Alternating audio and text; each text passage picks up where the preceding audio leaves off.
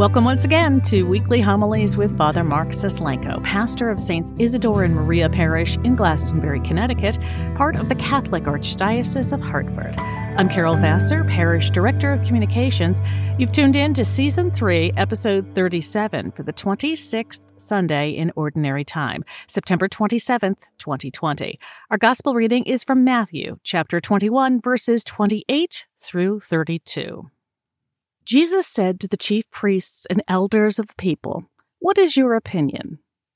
A man had two sons. He came to the first and said, Son, go out and work in the vineyard today. He said in reply, I will not. But afterward changed his mind and went. The man came to the other son and gave the same order. He said in reply, Yes, sir, but did not go. Which of the two did his father's will? They answered, The first. Jesus said to them, Amen, I say to you, tax collectors and prostitutes are entering the kingdom of heaven before you. When John came to you in the way of righteousness, you did not believe him, but tax collectors and prostitutes did. Yet even when you saw that, you did not later change your minds and believe him. The Gospel of the Lord. When an individual begins to grow and deepen their spiritual life, their relationship with God, and it becomes something that is tangible and real and alive, they begin to see things changing, especially in terms of their level of awareness of things.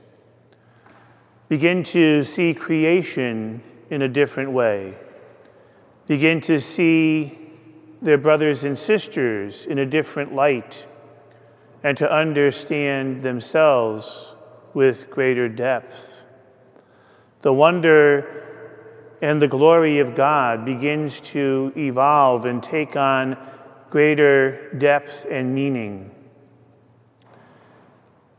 And in addition to all of those things changing and growing and deepening, another thing begins to unfold within them. And they begin to see that the decisions that they make, the choices that they make, the problems that they're asked to solve, do not require just their will, but God's will.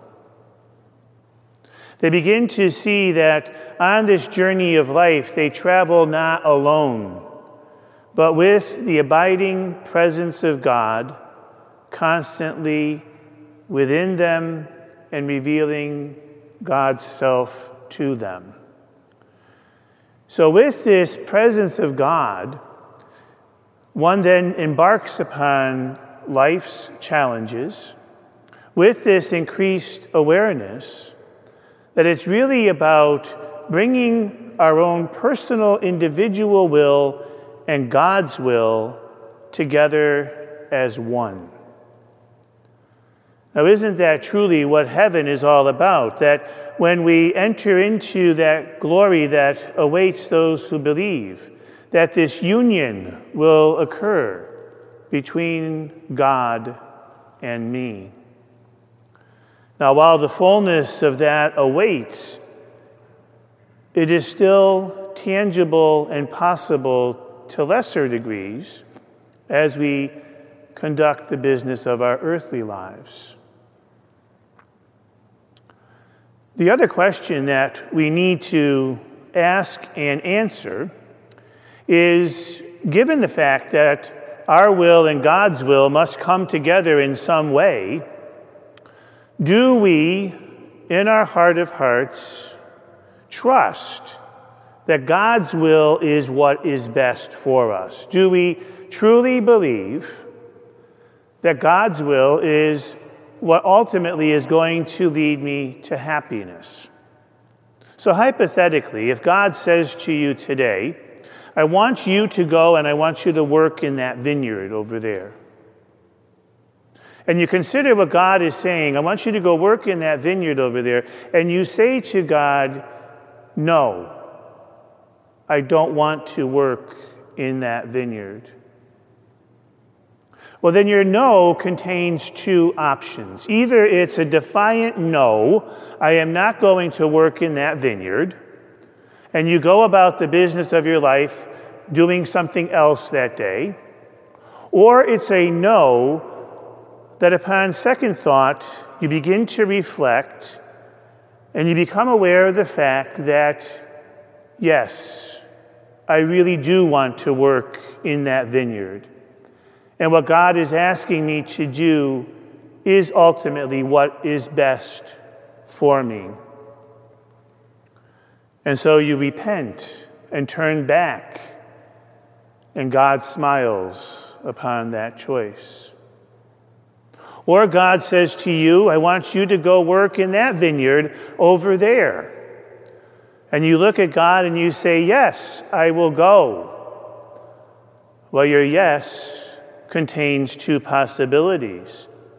Either it's a heartfelt conviction of, yes, I believe that what you're asking me to do is what is best for me, or it's a yes that I say just to put on the appearances of agreeing, but then turn around and do exactly the opposite.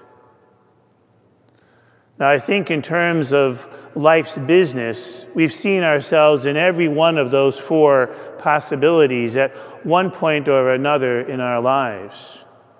But it's all too easy as people of faith to look like we're doing it the right way, to want others to think that we're doing it the right way, and all the while, the actual business of our lives is being conducted much differently and we're finding ourselves in what's called hypocrisy.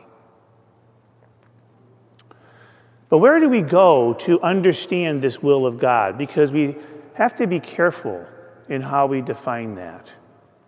I think sometimes we think that it's some plan that God has already in store for us, that we just have to somehow figure out and then once we get it figured out, we have to choose whether we're going to do it or not. And so it's this kind of mystery game, trying to figure out what God's will really is. When in fact, God's will is not something static, it's not something that God wants to impose. It's something that God can do for us. You see, if ultimately God wants to bring us to ultimate happiness, if God wants to ultimately unite us with Himself, if that's the ultimate goal, and God knows in His intention that ultimately we will be in bliss and total happiness when we reach that goal, then God's purpose, God's will is going to be working in and through us in the present time, in the present time, helping that evolve, causing that to occur, creating it. That's why even in darkest moments when we're looking at life and saying, I'm at my wits' end, God is not absent from that darkness. It may appear that He is for a time, but God is not absent from that darkness. And if we hold on in faith, if we ask God to continue to inspire us, we're going to come through that experience at some point in time in a better way. God's not going to let us fall to that extent. And so, God's will is a powerful, creative thing that happens from that relationship that I have with God, from opening myself to God's presence. God's will is also something that's going to orientate us to three virtues that need to be infused in all that we do faith, hope, and love. Because if those are in our choices, if those are present in our thinking, if they're present in our action, all the other things in our life are going to fall into place. Because those virtues, faith, hope, and love, are the very things that connect the dots of our lives. They bring everything together and make sense. And they give us what we need to do what we are asked to do. Now, in addition to our relationship with God, the other source of God's will is sacred scripture. We have in that wonderful body of truth exactly what we need to do to conduct the business of our lives. We have the time tested Ten Commandments. We have the wonderful, eloquently stated Beatitudes that are given to us by Jesus. We have Jesus' teaching on love of God, love of neighbor, and love of self. And of course, the one that we find most difficult when we're asked to die so that we can actually find life. And so, when we're in a situation where someone has wronged us, God's will is trying to break through to tell us to forgive. But I don't want to forgive. Forgive. And so God's will is present in sacred scripture, directing and guiding. And then, lastly, in the teachings of the church that embody all of that. You know, the teachings of the church aren't something that just exists in a vacuum.